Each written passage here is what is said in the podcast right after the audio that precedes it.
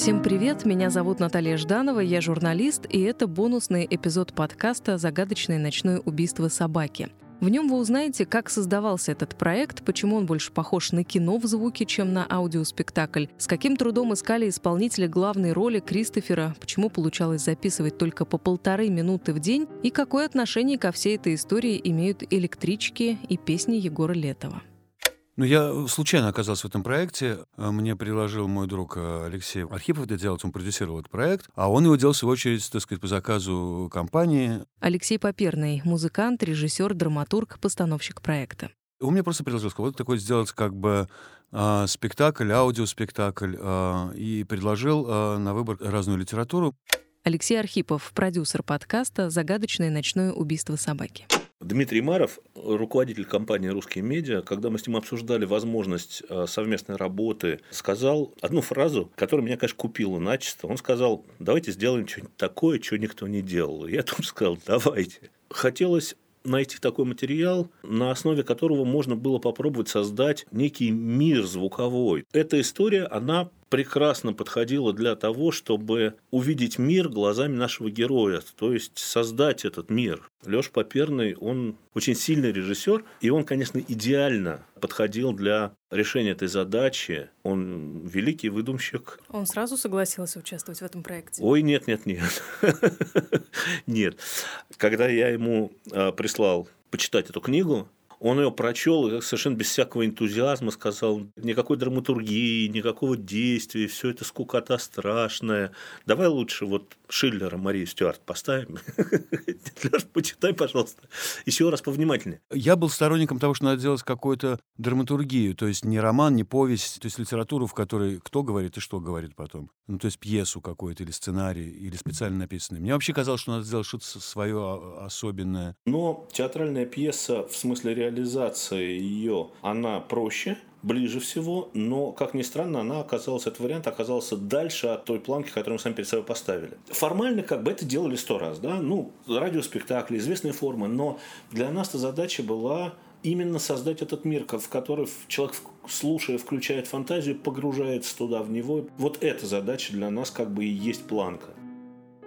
Все это август 2018 -го. Когда определились с книгой, Алексей Поперный начал писать сценарий. Он сократил текст и оставил драматургию Марка Хедена. Повествование ведется от первого лица. Это монолог мальчика с аутизмом Кристофера Буна. Он расследует убийство соседской собаки и в процессе узнает тайну своей семьи. Но события в произведении второстепенные. Главное, что цепляет читателя, а теперь еще и слушателя, то, как Кристофер взаимодействует с внешним миром в этом персонаже есть абсолютная э, честность по отношению ко всем вокруг. Он не пристраивается, он такой, какой он есть. Он много раз не говорит, потому что он не умеет врать, и это не какая-то фигура э, речи, и это не идеология, а это просто какая-то некая э, его физика, психика. Но при этом на фоне э, такого честного, схематичного, простого мира героя наш мир, наши эмоции, наши поступки кажутся каким-то безумием. Дело в том, что вот, ну, мы социальные существа, мир бы не мог существовать, если мы не пристраивались друг к другу, если бы не учитывали интересы друг друга и так далее. Он довольно жестко себя ведет. Вообще, он вообще довольно жесткий персонаж. Он э, такой, в каком смысле, так сказать, э, панк. Он э, то, что считает, то и делает. Иногда без всяких оговорок, иногда не учитывая других людей и так далее. Меня самого зовут Кристофер Джон Фрэнсис Бун. Мне 15 лет. Я знаю все страны мира и их столицы, и все простые числа до 7507. Найти такого человека, который бы смог эту честность сыграть и так, чтобы ему поверили, было непросто. На поиски ушло около трех месяцев, вспоминает Алексей Архипов. О чем мы с Лешей говорили, что было нам обоим понятно прекрасно и сразу, если мы не найдем главного героя, настоящего такого, как, как нам надо, ничего не получится. Что ты там дальше не придумывай, как режиссер, какие аттракционы не выстраивай. Здесь это должна быть абсолютно честная история, потому что если слушатель не поверит хоть на долю секунды в то, что это вот реальная правда, ничего не получится. У меня много друзей, которые работают с детьми такого рода и так далее. Например, в ЦЛП у меня много знакомых. Алексей Поперный, постановщик проекта. Саша, мой друг, я к нему сразу обратился. Они работают с этими детьми, они с ними занимаются, занимаются творчеством, тем всем. Вот у него прекрасный джазовый ансамбль. Э, Саша, господи, как же фамилия-то? Вот я тупой, надо было подготовиться. А, короче говоря, когда возникла идея этой постановки, я позвонил ему и сказал, что вот у меня есть такая книга, дал ему почитать. Он сказал, что он на самом деле там читал. И я говорю, мне нужно найти главного героя. А, и у меня сначала была идея, а, потому что, ну, хорошая идея поставить такую книжку, но если у тебя нет настоящего артиста на эту роль, а, никакой актер это не сыграет. То есть я понимал, что если мы сейчас будем пробовать разных артистов, мы сделаем какую-то жуткую халтуру. А, и я сказал, давай мы попробуем, может быть, мы найдем какого-нибудь мальчика э, с синдромом настоящего, попробуем это сделать. Он меня убедил в том, что этого делать не надо. А, и я понял, что он прав, потому что в этом есть что-то неправильное а, с такой с этической точки зрения, потому что м, правильно, если а, какой-нибудь мальчик или девочка с темным синдромом участвуют в спектакле или в чем-то таком, играют Гамлета, например, или Джульетту. Это нормально. Вот такой Гамлет, такая Джульетта, вот такой человек и так далее. Если он начинает играть про себя, свою историю, тут есть какой-то обман, вот какая-то есть нечестность. То есть, если он про себя рассказывает историю свою, тогда да. Но он играет в книжке персонажа, который синдром, а он тоже, его берут именно поэтому. Ну, как в этом есть какая-то некрасивость. Я пришел туда, и мы общались, то вот я прекрасные, совершенно замечательные э, там ребята и так далее, но я просто понимал, что никого из них я, конечно, не могу взять. Я стал искать, я пробовал каких-то актеров, пробовал э, таких сяких. И тут я совершенно случайно понял, что бас-гитарист, с которым я играю в группе уже много лет, Вова Гочи, у него есть дети. А я подумал, что они должны быть все-таки, наверное, немного похожи на него. А он вот в нем есть что-то такое.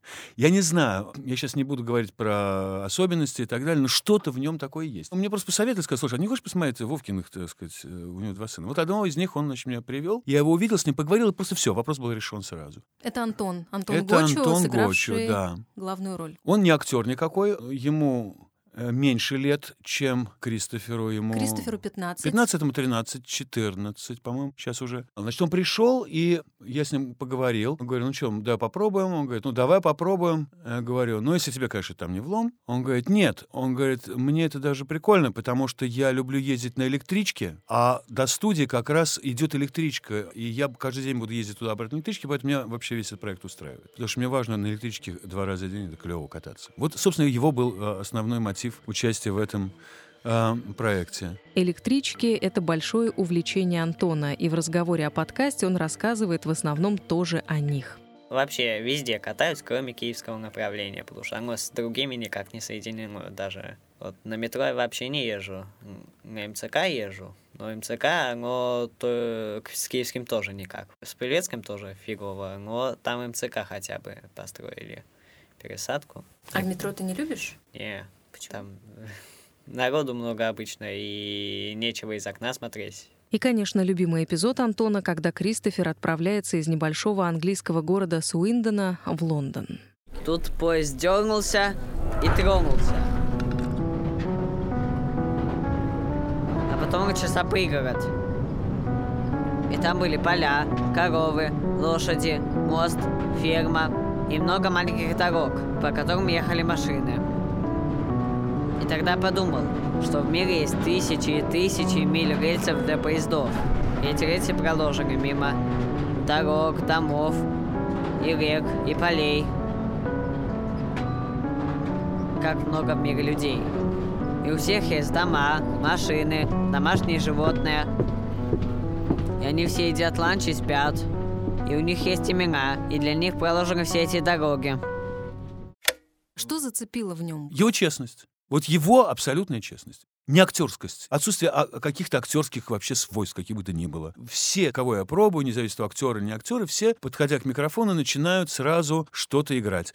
А ему это в голову не приходит. Антона записывали три с половиной месяца. Все это шло гораздо медленнее, чем рассчитывали, говорит Алексей Архипов. Они записывались по полторы минуты в смену, по минуте в смену. В общем, это с точки зрения продюсера, это катастрофа полная. Это, конечно, тушите свет и все. Это был какой-то невероятного объема труд. Труд абсолютно творческий, но огромный труд. Вообще получить от актера то, что Леша хотел от него получить, от любого актера было бы чрезвычайно сложно, а Антон не является профессиональным актером. Леша какими-то непонятными путями добывал из него, вместе с ним создавал какие-то вещи крупицами. Я иногда его уговаривал, иногда давил на него, иногда, так сказать, э, ставил его в довольно стрессовые какие-то ситуации. Но он, у него психика довольно крепкая. Он человек, э, я говорю, вот он как бы я иногда на него прямо наезжал, так и создавал, ну, как бы так, ну, я не хочу сказать, что я его там унижал и мучил, и это ни в коем случае, но все-таки я его иногда ставил в очень тяжелой ситуации. Я его клал на пол, допустим, э, я говорил ему, я предлагал разглядывать звезды на небе, выключал ему свет, я его отключ... пытался уговаривать,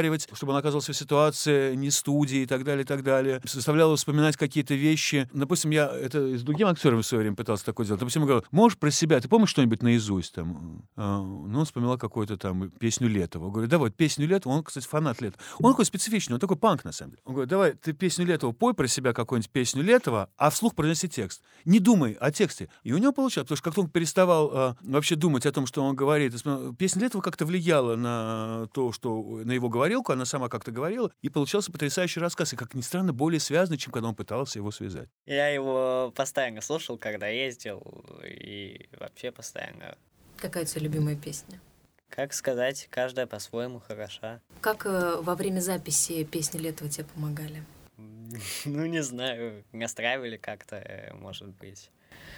Что для тебя было самым сложным во время записи? Какой-то, может быть, вспомнишь момент, когда не получалось, может быть, что-то? Ну, самым сложным было то, что я здесь долго достаточно был и уставал к концу. Обычно это будние дни после школы, и в школе что-то не так я уставшим приходил уже. Ты уроки-то успевал делать? Вообще нет. Когда а, мы закончили, вот была последняя смена, я говорю, Антон, брат, прости, ну, в общем, его обнял, говорю, слушай, старик, я тебе вообще дико благодарен, я вообще восхищаюсь, ты молодец, все такое. И слушай, ты меня прости, я понимаю, за время нашей работы я столько раз по-свински вообще по отношению к тебе себя вел, все было ужасно там, да. Ну, ты прости меня, он говорит. Он говорит, да нет, все нормально. Он говорит, это все фигня. Он говорит, э, если что, какая еще работа будет, ты дай знать, я, в принципе, не против, потому что мне понравилось ездить на электричке. Ну, как бы вот, он не сказал, что ему... Ну, я понял, что... Ну, это было очень трогательно, потому что он, на самом деле, хотел сказать, что ему с удовольствием еще поработал, но чтобы так уж и не говорить мне, что ему дико это нравится, он сказал, что, на самом деле, из-за электрички. Это тоже была его хитрость, конечно. Он чудесный малый, чудесный, очень э, талантливый, интересный. Мне здесь повезло с тремя молодыми людьми. Это с моей дочерью, э, которая играет Шивон, с Сашей, который написал музыку, и, конечно, с Антоном, вот э, с этим этими двумя, значит, это Саша и Антона прежде всего, потому что у них здесь большие роли. Они очень интересные э, люди. 15-летний сын Алексея, Саша Паперный Томский, написал всю музыку для этой постановки.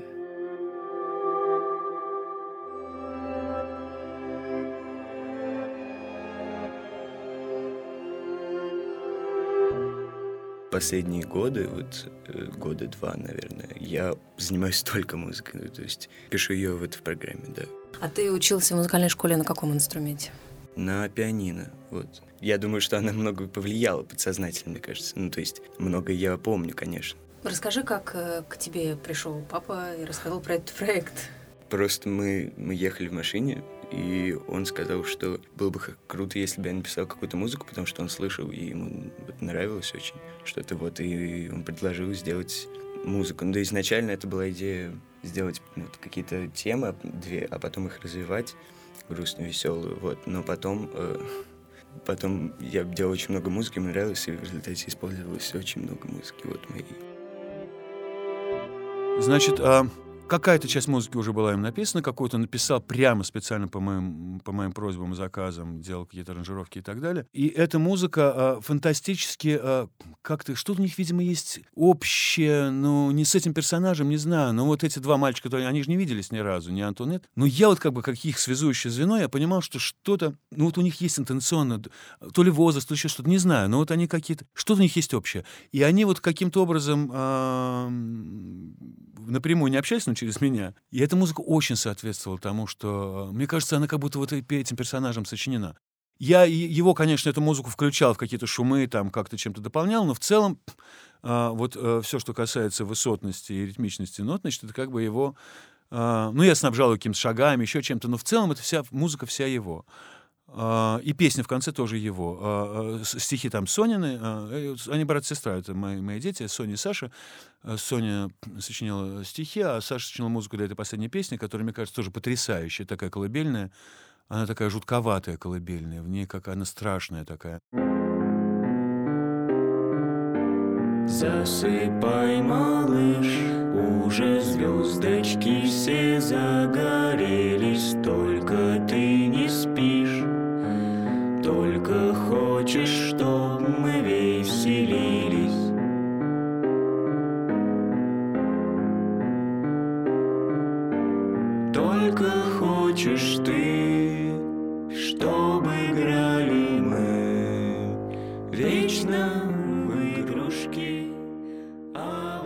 меня была мелодия, ну то есть вот эта музыка, я ее немножко доработал, а потом Соня просто... Я услышал это стихотворение Сонина, моей сестры, и просто вот наложилась на музыку и получилась песня. Вот.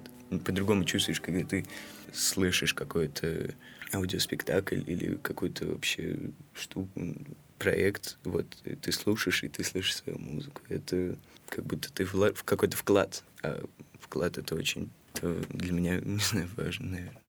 Я делал, скорее всего, музыкальное произведение. Вот, то есть, по большому счету, весь этот спектакль — это вот как бы некая партитура музыкальная, в которой есть партии, вот есть голоса, есть звуки. И э, все это странным образом, э, как такая полифония, сочетается. Мне, конечно, было интересно не просто вот, э, вот артисты разговаривают, вот они сидят в комнате, мы создадим звук комнаты, вот пошумела, значит, вентиляция, вот здесь там кто-то пошуршал. Хотя эти пошуршал, я уже говорил, это не просто пошуршал. Это ритм, это пластика, это пластика людей, это движение, это все такие вещи не очень очевидны. То есть кино, когда озвучивают, да, просто видят картинку, под нее подставляют шумы. А здесь мы шумами как раз создаем движение, мы создаем саму музыку. Но также я использовал всякие звуки, какие-то их воспоминания, еще Я придумал какие-то вещи, которые вообще-то как бы, ну, как в поэзии. Ну, то есть, я не знаю, скажем, он там э, едет в машине, мама включает поворотник, а потом там начинают тикать часы, потому что там тема часов у него, ну, как бы она не первый раз там возникает, и, и там много-много часов начинает его долбить эти Сколько часы. времени я должен молчать? Господи, боже мой.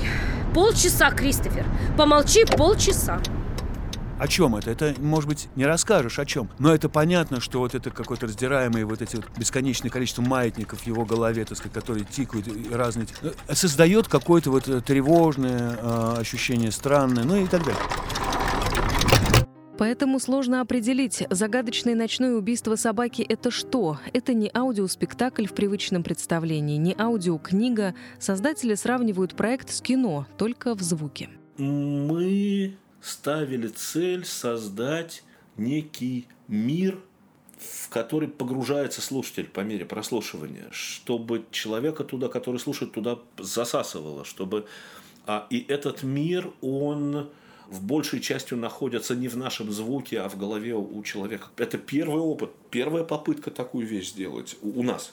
Пусть слушатель для себя решает, насколько эта задача э, реализовалась. Но, знаете, как пролетая над гнездом кукушки, да, я хотя бы попробовал. Вообще, на самом деле, вот человеку вообще, наверное, это очень нужно. Э, сейчас, мне кажется, особенно, потому что мы, во-первых, все немножко устали от глазения бесконечного в экран, а во-вторых, мы немножко устали от этой системы координат, которую ты видишь и слышишь, и тебе все рассказывают, показывают, и как бы ты, у тебя нет никакого, никакого, я уже про это начал говорить, никакой возможности для творчества. То есть ты, нет ничего для твоего воображения. А здесь открывается какой-то такой вот способ восприятия, когда ты можешь вместе с тем, что тебе предлагают э, творить, ты можешь включить свое воображение. Проект создавался год, какой самый для вас непростой был этап э, работы? Вот вы рассказали про сложности в работе с Антоном. А что еще, вот если в целом оценивать весь процесс, что в этом процессе было самым непростым для вас? Ну, самым адом было отбирать э, дубли, потому что это довольно тяжелая техническая работа, и это просто тяжело. Ну, а потом началось, собственно говоря, создание спектакля. Ну, то есть я записывал когда с ним. Я же ведь тоже э, не знал, что из этого получится.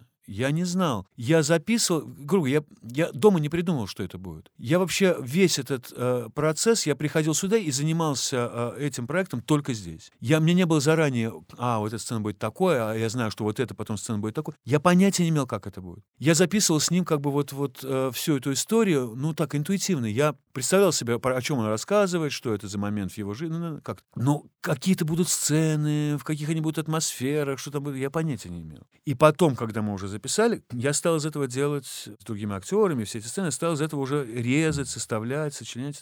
И это было очень тяжело, потому что тебе каждую сотую долю секунды нахождения в студии надо было придумывать спектакль. И все придумалось по ходу. Вот давайте будет проект девочка на велосипеде, а здесь проект то, а в этой сцене, а давайте здесь вот он попадет, он полетит в космос, а в этой что-то еще. То есть я никогда не знал, что будет, это все рождалось по ходу дела. Какие ощущения сейчас, когда проект закончен, и вы в каком-то смысле с ним расстались. Вы видите, да? в какой лихорадке нахожусь, Да. не могу остановиться. Да, ну вот да. это, на самом деле, вот это ощущение есть. Я не знаю, что получилось, я даже не могу его оценить. Но я а, вот то, что послушал э, совсем недавно, вы понимаете, когда год все время это делаешь и слушаешь, ты потом послушать это не можешь. Но тем не менее, вот когда мы сводили, я послушал, и что меня порадовало, что мне показалось обнадеживающим, что я в какой-то момент перестал слушать звуки, ну, я слушал на предмет, как там технических каких-то вещей, что мы сделали так, не так, работает, не работает. В какой-то момент я вдруг поймался на том, что я увлекся рассказом а, и какими-то вещами, которые я там давно не обращал внимания, ну, за там, звуком, за низкими высокими частотами, а за этим следил.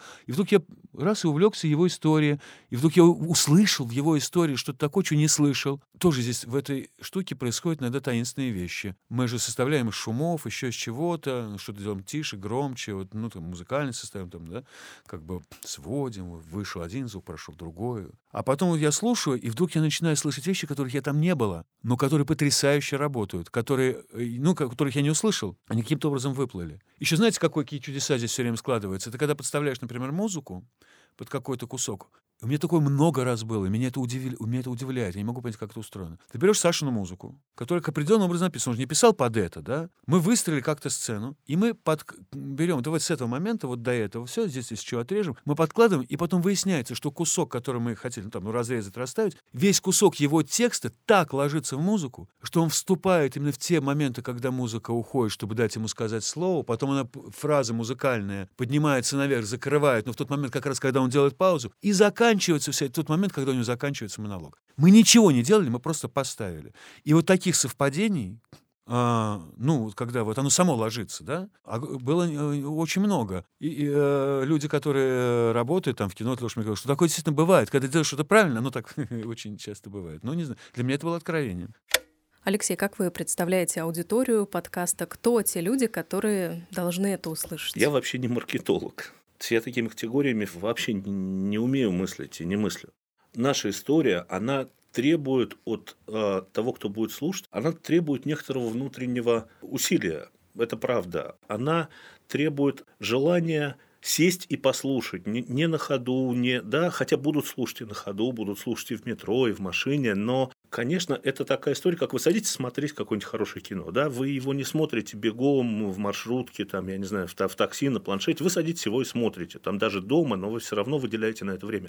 Это история, которая, она вообще про другое, она про внутренний мир, она требует некоторого погружения. Я думаю, что, конечно, она в первую очередь будет интересна людям, которые ищут в том, что они слушают, смотрят, читают, некого эмоционального резонанса, некого сопереживания, сочувствия. Нам очень хотелось, чтобы эта история, она, минуя мозги, попадала куда-то сразу в область диафрагмы человека, вызывала какие-то эмоции. Подкаст «Загадочные ночные убийства собаки» создавали больше года. Над ним работали музыкант, режиссер, драматург Алексей Поперный, продюсер Алексей Архипов, исполнитель главной роли Антон Гочуа, композитор Александр Поперный-Томский. Послушайте, если еще не успели. Я Наталья Жданова. Всем пока. Левой, левой, правой, левой, правой, правой.